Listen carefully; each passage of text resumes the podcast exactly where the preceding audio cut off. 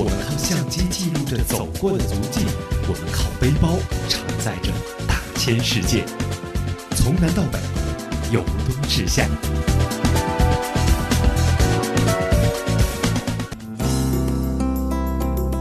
在今天的旅游新播客节目当中，我们要跟随一位叫佳的朋友，去感受一下在西街为一个陌生人心跳的感觉。阳朔不大，但是呢，却有一条三百米长的石板步行街闻名世界。在这条街上，上至七十岁的老人，下至七八岁的小孩，多少都能说几句英语。这就是西街。你会为这么一条小街竟然可以聚集这么多皮肤、国籍各色的人而叹为观止。西街总是醉的，总是出乎意料的。故事和情节弥漫在这里的每一处角落，它的气味依然是百分之百的人性本色。在西街的四天，每一天都和引起我遐想的这个人有关。第一天和朵一起在西街闲逛，感受这里的慵懒。清晨的西街人烟稀少，店铺大多没有开门，只有石板街展现给你一种古朴。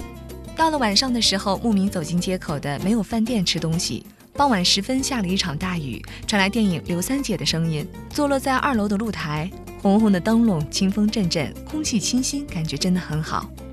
朵喜欢发簪，看见有卖发簪的地方就会被吸引。这一次的艳遇就从发簪开始了。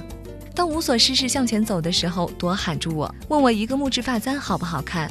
我说又不会盘发，买了发簪也没用啊。朵就问店主会不会梳头发，人家是个男的，怎么可能会呢？没想到那个店主毫不犹豫地站起来说会，还站到朵身后准备教他，朵却指着我说帮他弄吧。当时我本想走开，发现这店主浓眉大眼，相貌颇为顺眼，个子又高，笑得那么灿烂，就答应了。他走过来，三下两下就给我盘好了头发，插上发簪，弄得很是好看。在灯光下，大概没有人看出我的脸热热的，可能是红了。我竟然对这个人不好意思起来，真的是有点始料不及。第二天在懒洋洋中醒来，一起去街口吃桂林米粉。在走到米粉店对面的时候，又碰见了他。西街的路并不宽，他隔着马路向我们打招呼，招了招手，说了声“你好”。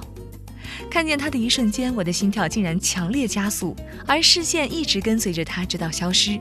似乎他也多看了我一眼，也可能是我多心，谁知道呢